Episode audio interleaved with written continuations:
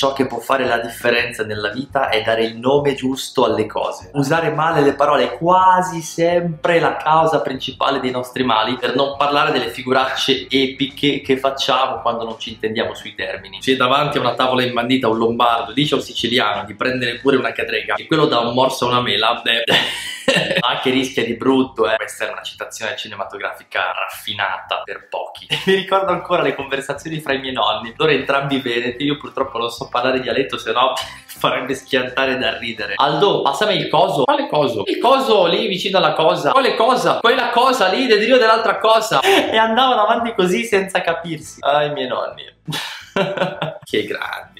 Oppure se stai male ma non riesci a dare un nome al dolore che provi, ciaone, hai voglia a venirne fuori. Descrivi il tuo stato d'animo. Come ti senti? Cosa diresti? Sei triste, arrabbiato, deluso, depresso, annoiato, incavolato, costernato, angosciato, impaurito, frustrato, terrorizzato. Se non riesci a chiamare per nome il tuo problema, continuerai a subirlo senza poterci fare nulla. E poi c'è una bella differenza fra dire olocausto e Shoah, creato e ambiente, mm, basso e nano. La cosa in sé rimane quella, ma il tuo modo di chiamarla, poi condiziona anche il tuo modo di considerarla e alla fine anche il tuo comportamento. Stai attento alle tue parole perché diventano abitudini, stai attento alle tue abitudini perché diventano carattere, stai attento al tuo carattere perché diventa il tuo destino. La frase non è mia, è di un tale Frank... Eh, outlaw, outlaw, vabbè è una bella frase. Insomma, usare le parole giuste è fondamentale anche nella fede e qui le incomprensioni si sprecano. Ad esempio, oggi è venerdì santo e celebriamo Gesù in croce che, lo sappiamo tutti, muore. Eh no, che dona la vita. Poi Belin, ma la sostanza non cambia, eh. Il cavolo non cambia. Gesù non è uno che poverino è schiattato male, è uno che sulla croce ha dato la vita. E proprio per questo, centurione romano che lo vede morire così dice davvero costui era figlio di Dio. I Vangeli non dicono Gesù morì, tirò le cuoia, ci lasciò le penne, ma dicono consegnò lo spirito.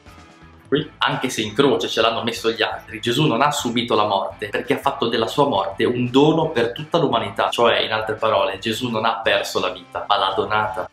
E non è solo una questione di lana caprina su due paroline, cambia proprio tutto, perché allora la croce non è una sconfitta, ma una vittoria, e il dolore non è una tragedia, ma è un'occasione, e la morte non è il contrario della vita, ma è il suo culmine. Scusa, se anziché dire morire, inizi a dire dare la vita, ti rendi conto che non hai nulla da perdere, ma tutto da donare. Allora non sarà tempo perso quello che hai passato con quella persona o a fare quel lavoro, ma tempo donato. Allora quando una persona morirà non dirai solo che hai subito una perdita, ma che la sua vita è stata un dono, cioè si tratta proprio di guardare la vita in maniera diversa, di fare uno switch nel cervello e iniziare a guardare tutto a partire dalla croce di Gesù, che appeso lassù, poverino, da duemila anni tenta di farci capire questa cosa. Il modo migliore per entrare in possesso della tua vita è donarla. Se hai sempre paura di perdere tempo, di perdere le occasioni, di perdere la ragazza, di perdere peso, no, forse quello è meglio perderlo. A parte che vivi con l'angoscia, ma rischi di diventare egoista e alla fine ci smeni comunque perché ti perdi la vita, che è un dono e funziona veramente solo quando la vivi come tale, cioè dando te stesso agli altri. Nessuno di noi si è dato la vita da solo, giusto, no? L'abbiamo ricevuta in dono e vivere è donare a nostra volta agli altri la vita che abbiamo ricevuto, ovvero vivere e imparare ad amare